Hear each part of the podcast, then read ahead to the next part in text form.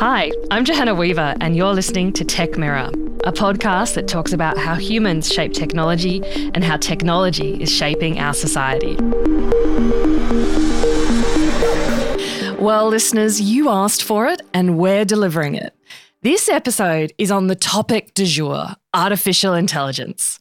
Now, I am very conscious that there are many people out there who claim to be experts in AI.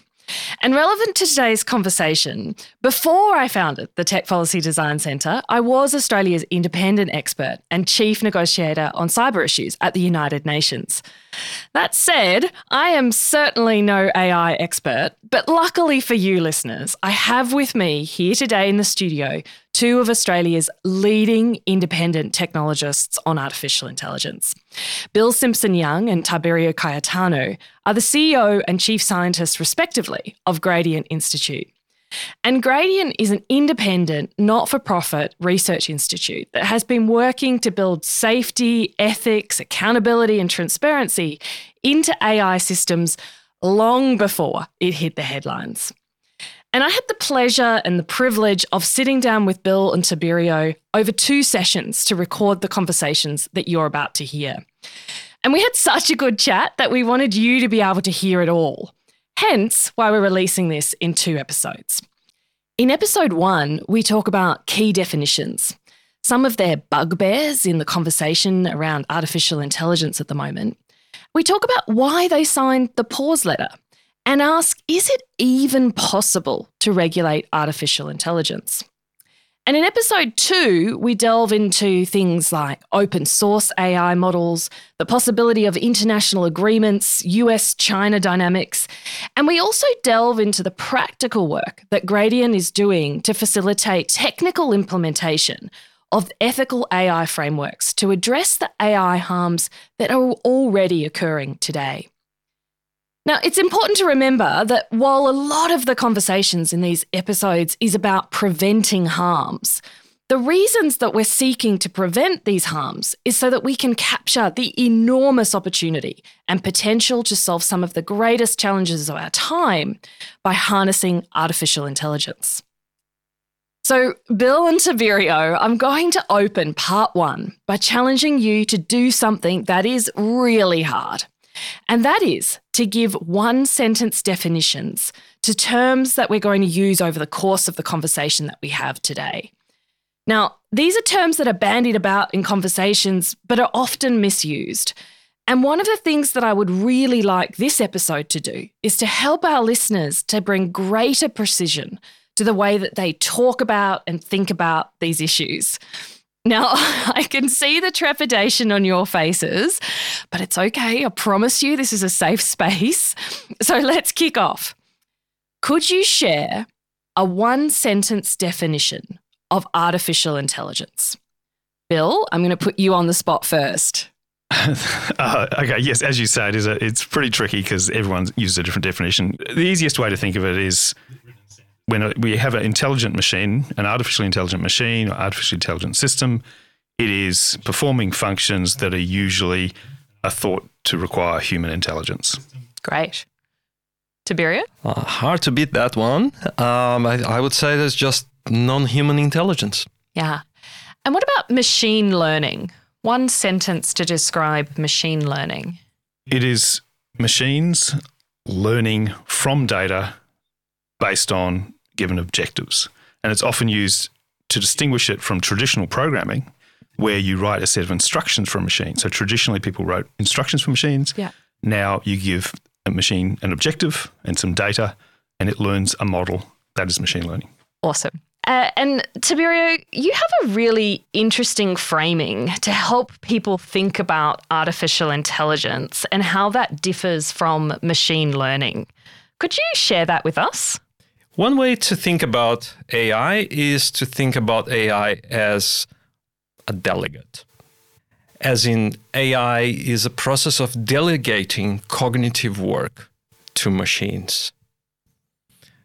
Cognitive work has historically exclusively been done by humans or other animals. And uh, now we live in an age in which uh, effectively we can delegate cognitive work to machines. And we kind of call that AI. That's one way I like to frame it. Um, that framing I like for the following reason because delegation is something that people are familiar with in an organization and they know what it takes to get good delegation working. They know you need to define your objectives very clearly and you need to communicate your objectives very clearly as well to the party that you're delegating the task to. You also do know that the part that you are delegating the task to, which in this case, of course, is the machine, needs to be equipped with the right resources, skills, and knowledge to be able to accomplish the task appropriately. you also know that you need an open channel of communication with that machine that is very clear and constant. You also know that you need constant feedback that goes both ways so that there's learning taking place. So uh, the framing of delegation is also helpful because when we talk about delegation, we are talking about power. We are talking about the exercise of power within some predefined scope of authority.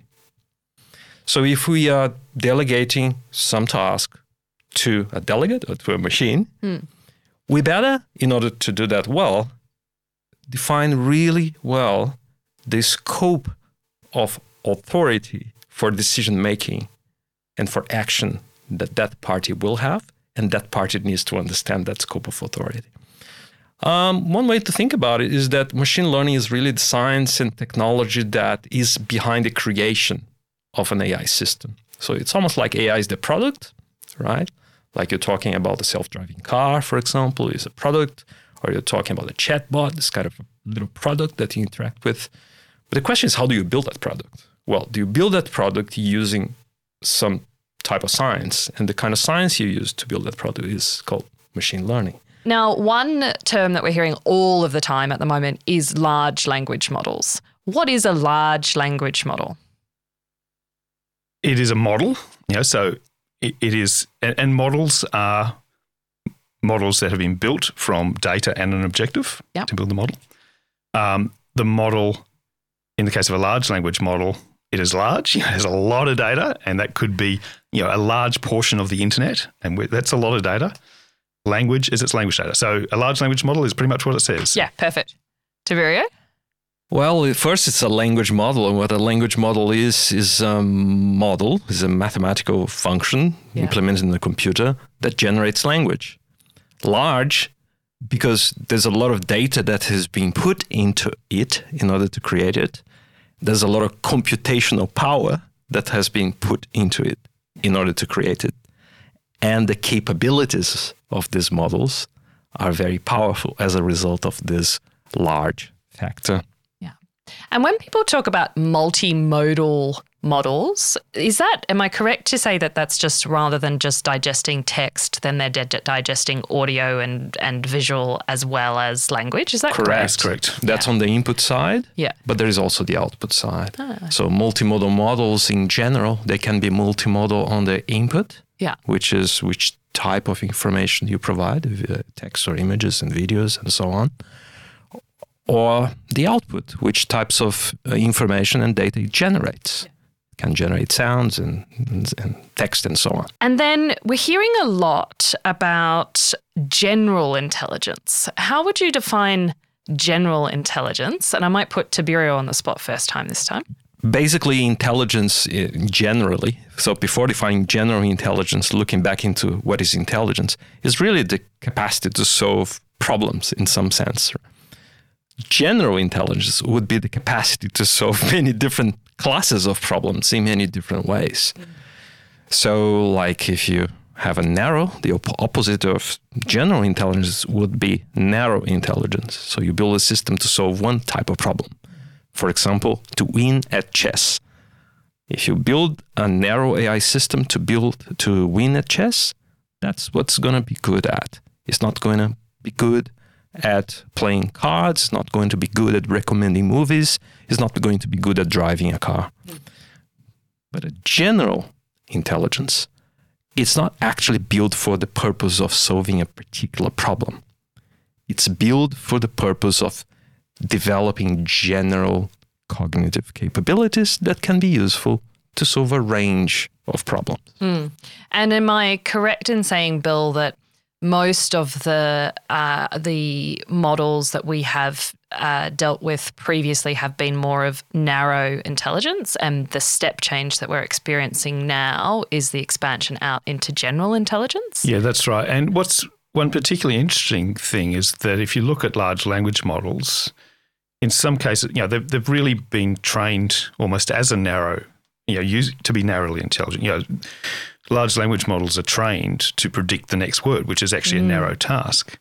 It has become uh, capable of a much more wide range of, of forms of intelligence, mm. quite surprisingly, mm. such that you know, it was always thought that designing general intelligence would be something quite different from designing a narrow intelligence, but actually it has emerged from the same techniques. You know, I've, I've heard, um, for example, Minister Husic speaking recently and saying one of the frustrations that he has at the moment is people conflating large language models with artificial intelligence. So, if you're going to distinguish between a large language model and artificial intelligence, how would you do that?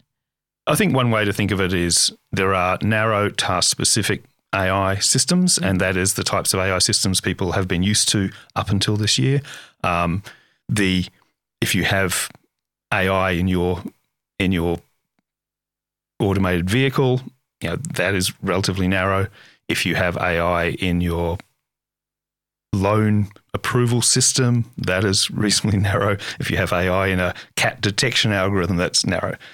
And so a lot of it used to be the case that when people talked about AI, they were talking about those narrow task specific AI. Yeah. And then you've got the foundation models, which includes large language models, diffusion models, those other large models built from large amounts of data, multimodal models. Yeah. And then again, a third category are those, those foundation models, but when they have the potential to behave dangerously and they're at the frontier of knowledge about how they work, yeah. those are what are called frontier models. Mm uh, frontier AI models. And so, in some ways, yes, it is the case that you know, people think AI is the type of thing they're most working with at the moment. So now that the ChatGPT came out, everybody yep. thinks AI is like ChatGPT. Yep. They've forgotten about all the AI in Google Maps and in everything else, right? Yep. Um, and but also they're also thinking that's also stopping them from thinking about the risks of frontier models because they're thinking, oh, you know, AI is just things like ChatGPT. How could that possibly be harmful to society and, yeah. and cause you know damage causes cause issues to public safety because they're thinking about it as that same thing. So people's focus always changes on what they're seeing the most of at a particular time. Exactly. So these large language models are a type of artificial intelligence, but they're only one type of artificial intelligence. Correct. Yes, that's right. So, Bill, you've just referred to their foundation models and frontier yep. models, and you've given a pretty good description, but I'm just going to pass to Tiberio to define those two terms. So, as Bill said, so foundation models are really built in general today to one specific task, but that task is not an application. That task is the task of predicting the next word mm-hmm. in a sentence. However, as a byproduct of that, it generates like if if I want to predict the next word in so the cat is afraid of the now it's probably not the mouse, right? It's probably maybe the dog. Mm. So in order to predict if that the dog is the more likely answer to complete that phrase than a mouse, you kind of need to understand uh, a grounded relationship in the real world between cats and mouses and dogs, hmm. right? So, in order for you to do well at predicting the next word, you actually have to learn things about the real world. Yeah. So that's a foundation model. Foundation model is a model that ends up being capable of predicting or all sorts of things and, and ends up being capable of being competent at many different tasks because it has not been trained for any specific task. Mm. It's being trained to actually develop the cognitive capabilities that are wide and general and applicable across different tasks. Mm. Now, a frontier model is a highly capable foundation model. So capable, in fact, that if you asked it the question of how can I perpetrate a crime with that could kill some people with just you know household utensils and so on.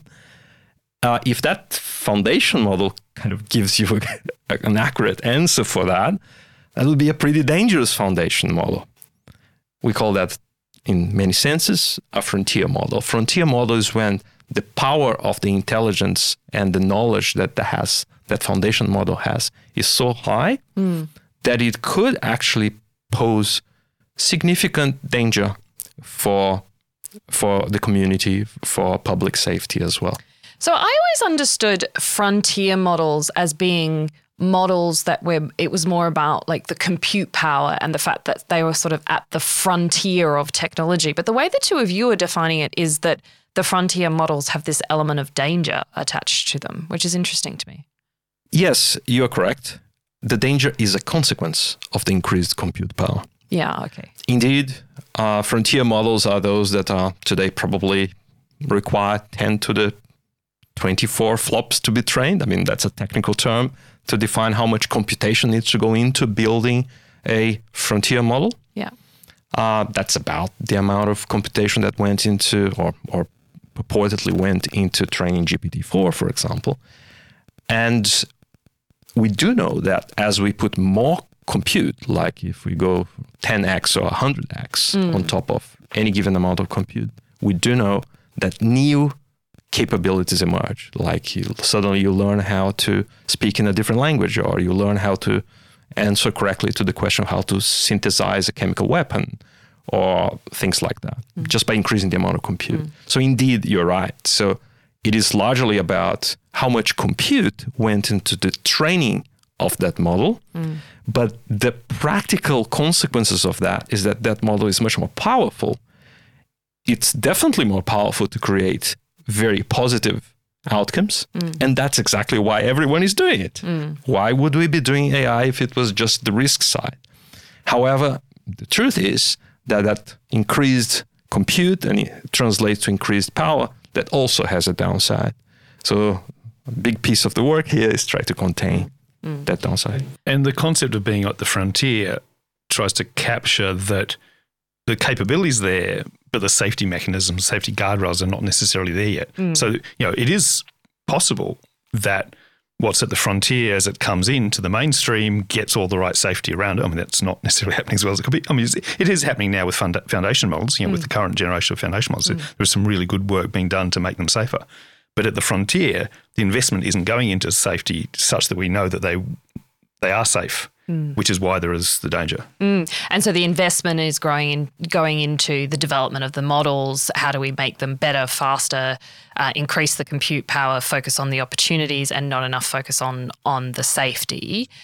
So you know, I think my observation, um, looking at many of the conversations that are going on publicly in, uh, you know, w- whether it's on the front page of the newspaper or frankly, even many of the conversations among experts, I'm using inverted commas, there's often a real conflation of how to regulate these foundational models, which are the models that are um, you know, largely out there in society being used in your Google Maps or in your car and various different applications, um, and the frontier models. So, one of the things I'd, I'd, request listeners just keep in your minds as you're listening to the rest of this conversation, but also whenever you're listening to somebody talking about um, the regulating artificial intelligence or how we respond to the challenges of artificial intelligence, ask yourself are we talking about these sort of foundational models which are already out there in society, or are we talking about those frontier tech, frontier models? Because it does um, require a potentially different response.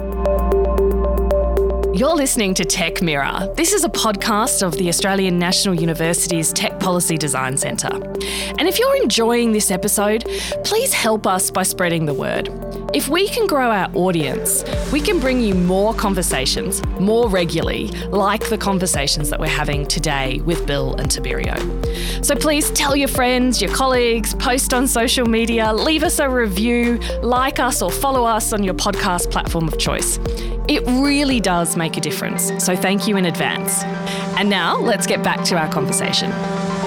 Now, Bill and Tiberio, I have really put you on the spot there with those definitions, but perhaps now we should actually go back to the start and talk about the organisation that it, that the two of you uh, have founded, Gradient Institute. It is a pretty unique organisation, particularly here in Australia. So, Bill, could you tell us about Gradient's origin story? Yes, yeah, so Gradient is a, is a not for profit uh, research institute and a registered charity working specifically in safe and responsible AI. The origin story is we were um, two different groups came together actually. There was one group in CSIRO's Data 61, previously from NICTA, another group in uh, Ambiata, which was a data science uh, organisation uh, bought by IAG. And we were both independently realising that a lot of the use of AI um, out there, and this is back in the mid 2010s, uh, a lot of the AI use out there was not being done particularly carefully. And we were doing work, particularly in government, where uh, the, so the Data 61 side, we're doing work in government where sometimes, you know, it's very easy to do machine learning. it's very easy to try to do machine learning. Yeah, there's lots of organizations have data. Uh, there's lots of algorithms you can, you know, lots of software you can download. And a lot of organizations were just applying the, the software to the data and making predictions and making recommendations out of that. And in a lot of cases, they weren't really considering the implications of what they were doing. And we noticed this time and time again. And we thought, well, something needs to be done about this. Uh, in parallel, you know, Terry was in, in industry in, in Ambiata, uh, working in, you know, for large organizations who were using machine learning for, for campaigns, you know, large scale campaigns affecting lots of people, like marketing campaigns and so on, and fi- finding the same sort of thing that it was a lot of the ethical implications of the systems were not being considered. Um, and so we met together, a bunch of us met together in a pub and we, we talked Love about it. and uh, we all basically were seeing the same sorts of problems. And so we thought that the right approach was to create an independent organization that focused specifically on this. We were all technical. We've all, I mean, I've been working machine learning since 1989, uh, or off and on since 1989. Um, and and a lot of the all the others in the had all been working for 15, 20 years on, on, on AI. And we all just saw this these problems happening out there and we thought it was time to focus on it, do research in it and um, and build better ways to do AI responsibly. So again, a technical organization working on the techniques. So we do, sort of four main things we do. You know, we work on research into better AI techniques. We work on training to help other organisations use AI wisely, and that includes data scientists, software engineers, right up to, to board level. Uh, we do system assessment where we go into organisations, assess their AI systems, and then we do policy influence. Yeah, but again, providing the technical influence into policy, which often gets neglected and can be a problem when it's neglected. Yes. for obvious reasons. Yeah, and it's something that we talk about a lot on the podcast is how do we actually get that technical knowledge from the independent experts to the policymakers at the time when they're making those decisions. Artificial intelligence, as you say, Bill, you've been working on this for, for several decades, and yet it seems to have um, emerged in the public consciousness in a way that it hasn't for a really long time as ChatGPT has exploded onto uh, everybody's computers, what is it that most that you think is the most common misperceptions that people have about artificial intelligence or perhaps to ask the question another way what is one thing that you wish people knew about artificial intelligence that they don't know so maybe i'll just go back a bit before yeah, you know, the please. current before ChatGPT because this is a probably my biggest bugbear. Perfect. I love the biggest bugbear. and, and, it's something that's quite common and quite common even in people who should know better. You know, people who are talking about um, AI and machine learning. And this is actually a bugbear about machine learning, particularly. You know, and yeah. people think about the term machine learning. They assume that machines are learning like humans learn, and therefore it's a continuous process. But most machine learning systems, I mean, not all, but but most machine learning systems, you actually, you know, you train them a model and that's the learning part. But once the model's trained, the model's operating without further learning. And I've heard a lot of people talk about definitions of mm. machine learning mm. being a machine that's continually learning. That, that, that's adaptive, right? And some machine learning systems are adaptive. But yeah, the vast majority that are out there now are actually not adaptive. Yeah, you, you, train them and then you, they operate them. And so that leads to a lot of misunderstandings. Um, including ones like, you know, coming back to ChatGPT, the idea that these large AI models are really expensive to operate. Well, they're expensive to train. Mm. Once they're trained, they're actually not that expensive to operate. And but there's a lot of other misunderstandings that come from that. The idea that once you put a machine learning system out there, you don't know what it's going to do. You know, for, for a traditional machine learning model, you might have, you know, trained the model, done a lot of testing, and you've got a pretty good understanding of how it's going to operate in, in, in the reality. It's not changing the way it operates all the time. And so, when people talk about these emergent capabilities of artificial intelligence, that artificial intelligence is doing things that they don't expect it to do, how does that fit within what you've just described? Yeah, so that definitely does happen now. Yeah. So now moving back into the sort of the more the newer, larger models, you know, Yeah. la- large language models and so on, it is the case that you know, as has been the case with the, the most the recent models, that they're emergent character, you know, functions that come out of these models that are not actually being noticed until after those models are actually out in the world. And this is coming purely because of the amount of compute that's being put in them. And yeah, the more compute you put in, the more un- un- unexpected functions come out. One thing to say perhaps is that um, a these large language models that we are talking about, they may have this inherent uh, emergent properties, right? Like the, some capability of, like I said, translate from one language to another. But no one might have discovered that that property is there, right? So there's a distinction between the capacity for for something to actually happen and you having detected that capacity in the model, right? So these uh, emergent capabilities, they some of them may go undetected. The current science doesn't actually give us any reliable recipe to know how to detect all of the potentially dangerous capabilities. Mm. And that's crucial. Mm. The fact that potentially dangerous capabilities, I mean, by dangerous capabilities, I'm, um, you know, could could be things such as, you know, I asked the question, you know, how do I manufacture a bomb? Um, how how can an average person with, you know, household normal utensils and so on manufacture a bomb? Um, and you know, one dangerous capability would be if the system actually gives you a correct answer for that question, right? So um, there may be other uh, dangerous capabilities, but you may not have detected them. So what's really important is that the process of developing these models evolves so as to prevent the very emergence of such dangerous capabilities in the first place. Uh, you can also patch them, so to speak. You know, sometimes you detect that they exist. Okay, so let's see how we can um, maybe attenuate the impact or reduce the impact, or let's just um, you know step back and say, well, look, we've actually detected that this dangerous capability is there. We should not launch this model unless we are, you know, damn sure that this is not going to actually surface upon use. And so, you know, I think that raises a lot of questions for me, particularly around um, this increasing conversation around whether or not we should be using open source models. Um, but before we get to that, I do want to ask both of you. You were both signatories of the pause letter. So this is the letter that came out um, in March this year, calling for all AI labs to immediately pause for at least six months training of AI systems um, more powerful than ChatGPT. So these G- are GPT-4. GPT-4, yes. Um, can you, uh, I mean, this letter has been much talked about, much criticised, much applauded.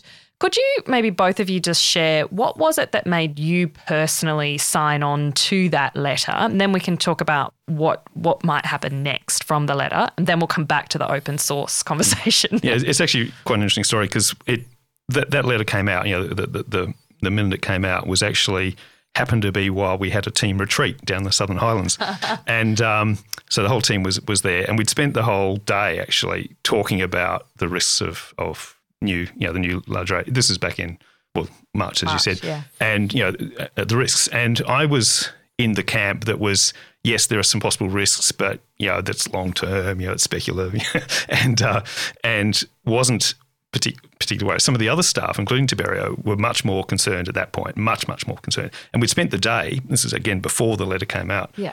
Uh, with Tiberio and explaining, and others in the team explaining why this was a problem, explaining, you know, going through the technical aspects of it, showing, you know, showing research papers. You know, we'd, we'd go through research papers, looking at emergent properties, looking at how that and just how surprising and, and unexpected they were, how surprised a lot of the AI researchers were about particular functions that were coming out of these models as, they got bigger and bigger, just new features just coming out. And, I'd, and these aren't new features necessarily, just like um, you know, being able to translate from one language to another language, but things like um, you know, chain of thought reasoning, whole different ways of of intelligence, you know, different types mm. of intelligence emerging that weren't designed in there that became capable once you got up to a certain level. And by the time, and you know, I was, by the end of that day, I was convinced. And then overnight, this letter comes out, and of course, bang! As I saw it, bang! I signed it. You know, and it was, um, it was, uh, it was a no-brainer once I understood it. But a day, if it had come out a day earlier, um, I hadn't yet understood again the technical aspects of why this was true. And it's important to remember that the people, the initial signatories, you know, people like Yoshua Bengio, people like like Max Tegmark, you know, these are technical people mm. who understand, who've been working in the technology f- for a long time. Uh, Max Tegmark himself has been working on AI safety for decades, mm. um, and you know, th- these were the people that were calling. It wasn't. Uh, you know, average people on the street saying, let's watch out for robots that are going to take over the world, right? This is the people who are building these systems who realize, hang on, these have gone too far. Mm. Um, and then, and later people like Geoff Hinton came out and, and so on. But the, um, it's really important to, to, to, to, see those as real risks. But it's also really important to remember what the letter was saying. It was saying, it was specifically, you know, GPT-4 or higher, mm. or higher than GPT-4. Um, but it was also saying, and let us refocus, you know, on AI safety so it was not, you know, some people were, were, quoting it as being a ban on, on research into AI. It was not a ban on AI.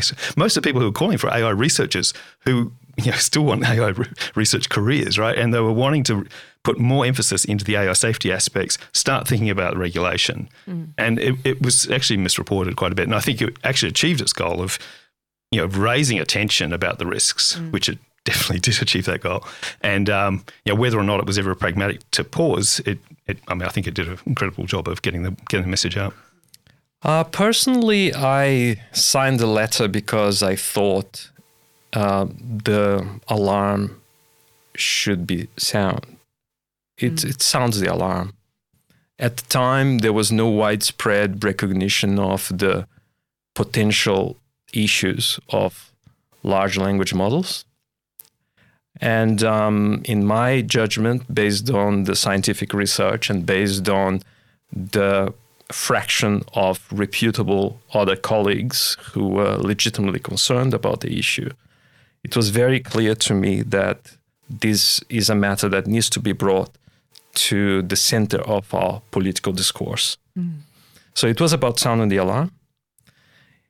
I just want to flag that there is a really strong reason behind this letter, which is over the past 10 years, the amount of computing power that has been used to train AI systems have, has increased by the same factor than in the previous 60 years. Mm. So from 1950 to 2010, so a period of 60 years, there was a factor about 10 billion in the amount of floating point operation, I mean, geek speak for, you know, how many operations your computer is doing, right? How much compute power is there to train the most advanced AI models of the day.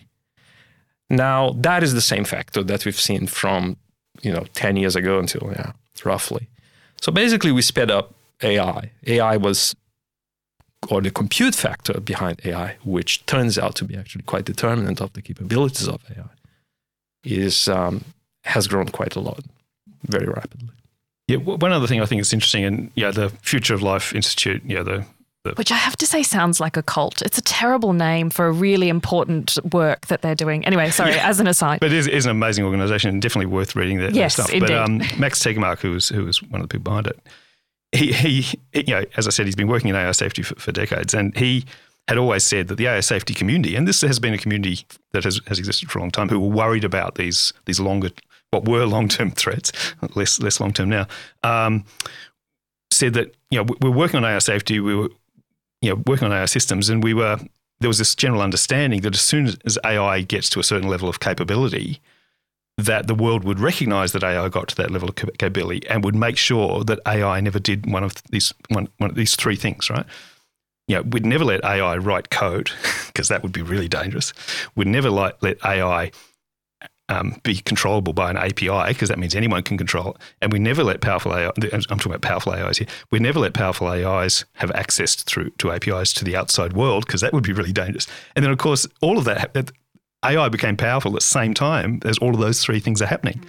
And, and so the AI safety community go, whoa, this is just moving way too fast. And that sort of yeah, let's just just take a pause and have a think about what we're actually trying to do here. Yeah, and and just for our listeners, API being is essentially the interface of Chat Chat GPT. For well, example. An, yeah, an interface between one program and another program, or between a program and hardware. Or yeah, it's just a, it's an application programming interface, but just think of it as a interface between systems. Translator. So, what do the two of you say in response to people's criticism that that letter is focused on the long term risks when we need to be focused on the more short term risks? Uh, one year ago, ChatGPT would be a long term concern. Hmm. Six months ago, yeah. Or a year. Yeah. A year ago, ChatGPT wasn't out. If you asked uh, even top researchers one year ago, mm-hmm how long into the future do you expect to see something that looks like then you know plug in ChatGPT, GPT descriptions? They wouldn't say one year. They probably wouldn't say two years. They would say well look much more than that. Mm-hmm. so the very framing of long term is actually quite dangerous. Because when you frame something in long term you're implicitly making the assumption that you actually know how much time is going to take for something to happen.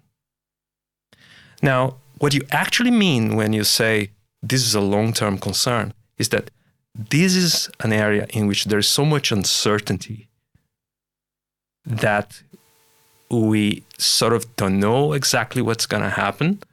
So we just put the label long term on it. Mm-hmm. And it turns out it can happen tomorrow. So that's a very bad way of thinking. But back to the core of your question, which is really one about trade offs. You know, you got certain concerns like issues that are happening today now that are demonstrable harms mm. that AI is right. causing.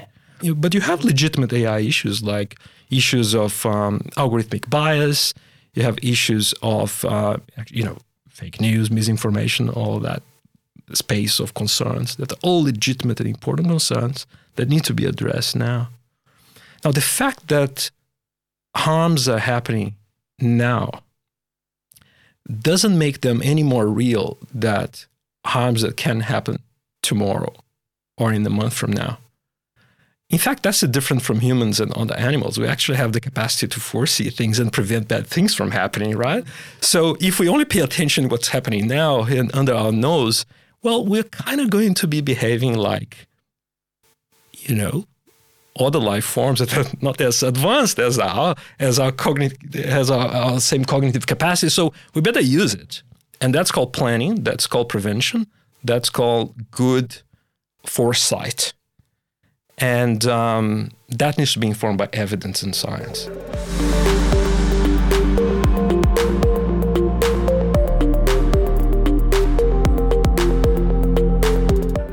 Of the things I often think about when I'm looking at the the longer term existential risks and the the harms that we see occurring now is this question of if we actually get the right regulatory frameworks in place now to address the harms that we're experiencing. Here, here I'm thinking about transparency, audit, these types of things.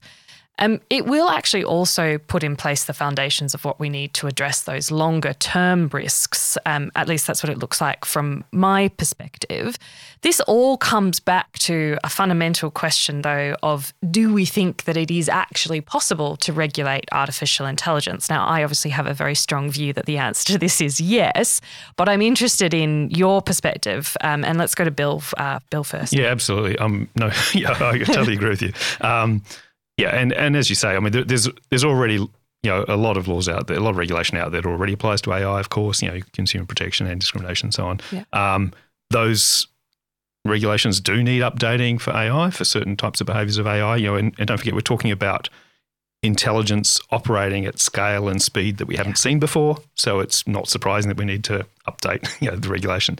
And you know, in government and you know, um, so, so yes, that needs to happen. We also need to be looking at different types of regulation uh, when it comes to the the, really powerful AIs that are we haven't seen yet, but that are coming. But we should be paying as much attention on those, if not more, um, as well. And we shouldn't we shouldn't let addressing the current harms mean that we don't focus on tomorrow's harms because tomorrow is tomorrow, right? It's not. Yeah. We're not talking about 50 years away. We're talking about much closer. We're yeah. talking about you know any yeah, any day, as Tiberio was saying. Um, yeah. So yes, very very doable. Um, needs time and attention, and and needs technical input, of course. Yeah. Um, yeah. So Tiberio, taking as a as a starting point that it is possible to regulate artificial intelligence, it comes really now to the question of how do we regulate it? And in Gradient's submission to the government's request for submissions in relation to responsible artificial intelligence, Gradient set out three different types of or ways that you think we should be looking at regulating AI. So could you set those out for us? Yes. So the way we framed this in our submission was that in general you could say there are three types of regulation when you're interested in regulating technology in some way or another. Uh, one is just sector specific regulation, like for automobiles or for drugs and so on and so forth. I mean, they there are regulations that apply to that particular sector, you know, financial services and so on and so forth. Um, there are regulations that are more sort of general regulations, like mm-hmm. privacy regulations, anti discrimination, uh, consumer protection regulations that are not constrained to a particular domain or sector or industry, but they actually apply across the board. Mm-hmm. And finally, there is regulations that are technology specific regulations. For example, regulations that define which types of recombinant DNA products can be created, or that defines what is the terms according to which your microwave should uh, function and so on. Mm. So it's really important that we understand the different types of levers, regulatory levers in terms of regulation. In terms of AI, a lot of the narrow AI is actually the harms, because the point of regulation is contain harms, prevent harms and limit them, right? So a lot of the harms from narrow AI not, not, not all of them, but uh, a lot of the harms, the most prevalent harms, they are sort of contained within the scope of the domain in which you're applying, right? Like if you have a narrow AI system to recommend videos or like, you know, that system won't suddenly start to recommend bad diet plans or something like that. Mm. It's just going to recommend videos that you're not going to like. So you kind of understand what's the worst case scenario for that model. So probably in that case, it's all right to not go and create new AI regulation that is broad about AI, but regulation that focus on that sector, that the, the existing regulators already operating that sector, they can better apply this the existing regulations. They can check whether AI, new AI, um, can actually still conform with existing regulation, or they can patch up the regulatory interventions they have. Um, but we were talking before about frontier AI models. That, in our submission, we argued requires a different type of intervention mm. um, because it's a technology specific intervention. And um, yeah, so that is regulation that doesn't exist at the moment. Mm. And and I think when we're looking at that um, conversation, there's there's a lot there about the how we apply the existing laws to um, to artificial intelligence, whether they be sector specific laws or general laws, um, where there's gaps in that, um, and then whether or not we need to supplement that with technology specific laws in particular cases. And I guess my my approach on that is, uh, you know, I agree that we need technology specific laws in relation to frontier technology. I'm quite skeptical when it comes to that we need technology specific laws for every specific application of artificial intelligence. I think we're creating a rod for our own backs if we're looking to create a new framework each time we have a new application. And that's the attraction of the general laws and the sector specific laws. But one thing to me that seems very important is that we have appropriate liability for AI caused harm. Because when bad things happen, the main thing you need to do, other than fix whatever can be fixed, is to learn about it. Mm. to learn how to prevent from it happening again, right? And Um, well, you actually want to make sure that those actors that caused that bad thing happening, they are no longer incentivized to keep on doing whatever they're doing, right? So you want to create a very strong incentive for them to be ultra careful to make sure that that bad thing doesn't happen again. And, uh, you know, there is a word for that. It's called liability. No, you need to make organizations and developers liable for harm caused by the things they they they they, they own and they have created, even if they have no intention to do so. Now, the question of to the extent that you need strict liability, which you won't need, you know, intention or negligence, which is a very strong form of liability. Well, in certain cases, you may actually need that because um, it's so hard to actually, you know, guarantee that despite best efforts um, to maintain a model well behaved, it will effectively be well behaved. And yet, because there is so much technical evidence that really, really bad things could potentially happen, like, you know, I'm talking about, you know, infrastructure threatening cyber attacks, right? Therefore, we need to think very carefully about uh, acting at the source of this risk. And the source of the risk is these potentially dangerous intelligence that is actually has some true knowledge of the world. Because often we are concerned about the misinformation piece, which is terrible, of course. But sometimes the big concern is the truth. Mm. Because you don't want the true knowledge of how to successfully engineer a pandemic class pathogen to actually be available to everyone. You just don't want that knowledge to be easily accessible. And if you ask a sufficiently powerful large language model that question, not a model that has been um, sort of tamed to behave nicely, like ChatGPT, but um, m- models that haven't been tamed to behave that nicely, uh, you may actually get the right answer. You don't want and, that. and by having by having you know liability, essentially strict liability, you're ensuring that the well you're you're make, maximizing the likelihood that the organisations responsible for that are incentivized to build in the safety that you know that can and should be done, and that requires a bit of a pause, you know, and stop the race a bit, so that people can build in the safety that needs to be there, hmm. A- and obviously the, the li- liability is, a, is an incentive for them to do so. Yeah, and the other thing is accountability, right? Because look, if you're releasing your models, yeah, like you mentioned open source before. Let's say Meta is releasing, for example, several open source models and so on. And there are many people concerned that, well, will they actually release much more powerful models into the future and so on in the open source domain? Well, let's say you implement some sort of strict liability regime, or not even strict liability, but some strong form of liability for harms created by, you know, models that you've released, right? If that happens, and if the actual behavior of the company changes as a result, that's an interesting signal, isn't it? That's kind of saying that, well, look, I actually believe that this thing had a, a risk. I was releasing because I wasn't not on the hook, right? So accountability is important. It's truly important. And we live in a world where the world is super, super hyper connected. It's very difficult to map, establish a clear relationship between causes and consequences. So we need to be very careful not to uh, create incentives for just creating power and distributing power without accountability. Power needs to come with accountability.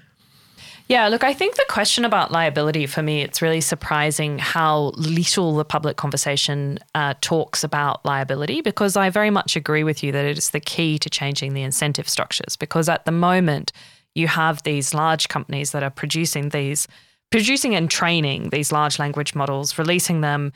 Um, you know, I think uh, Facebook and or Meta and releasing uh, Llama 2 and the examples that have been done with researchers in the US who have then made BadLlama by, yes, taking the open source, uh, making a few amendments to the code, and then, you know, it being able to answer some of these um, more nefarious and dangerous questions. Now, of course, what happened there is it's not that Meta put out a version of a large language model that allowed you to ask these questions, but it was very easy to reverse engineer or to to change the the coding because it was open source. So I guess there's there's a couple of I mean there's so much in what what you have just said, but the liability question to me, I think, is a really important one. Um, what was what really stood out to me, and I commend the Australian government for this in the paper that they put out um, asking for submissions on responsible AI, is it's the first time that there's a clear public statement from the Australian government that existing laws in Australia apply, which would also mean existing liability. So things like fitness for purpose, these types of things. So I think that's a step in the right direction. And I understand, Tiberio, you're, you're saying we may need to create new classes of liability. The conversation around open source models. You know, now, listeners, we're going to end here for part one, but please do join us for part two, which we're releasing simultaneously. In part two, we continue the conversation, picking up from this conversation around open source models, and then we go on to discuss the UK AI Summit, international agreements, US China dynamics. We delve into the practical work around AI ethical frameworks. So please do join us and jump on over to part two. Tech Mirror is a podcast of the Tech Policy Design Centre at the Australian National University. This episode was recorded on Ngunnawal lands with sound engineering by ANU Studio. Amy Denmead provided invaluable research support. Post production is by Martin Franklin from East Coast Studio. Thanks for listening. Get in touch and get involved.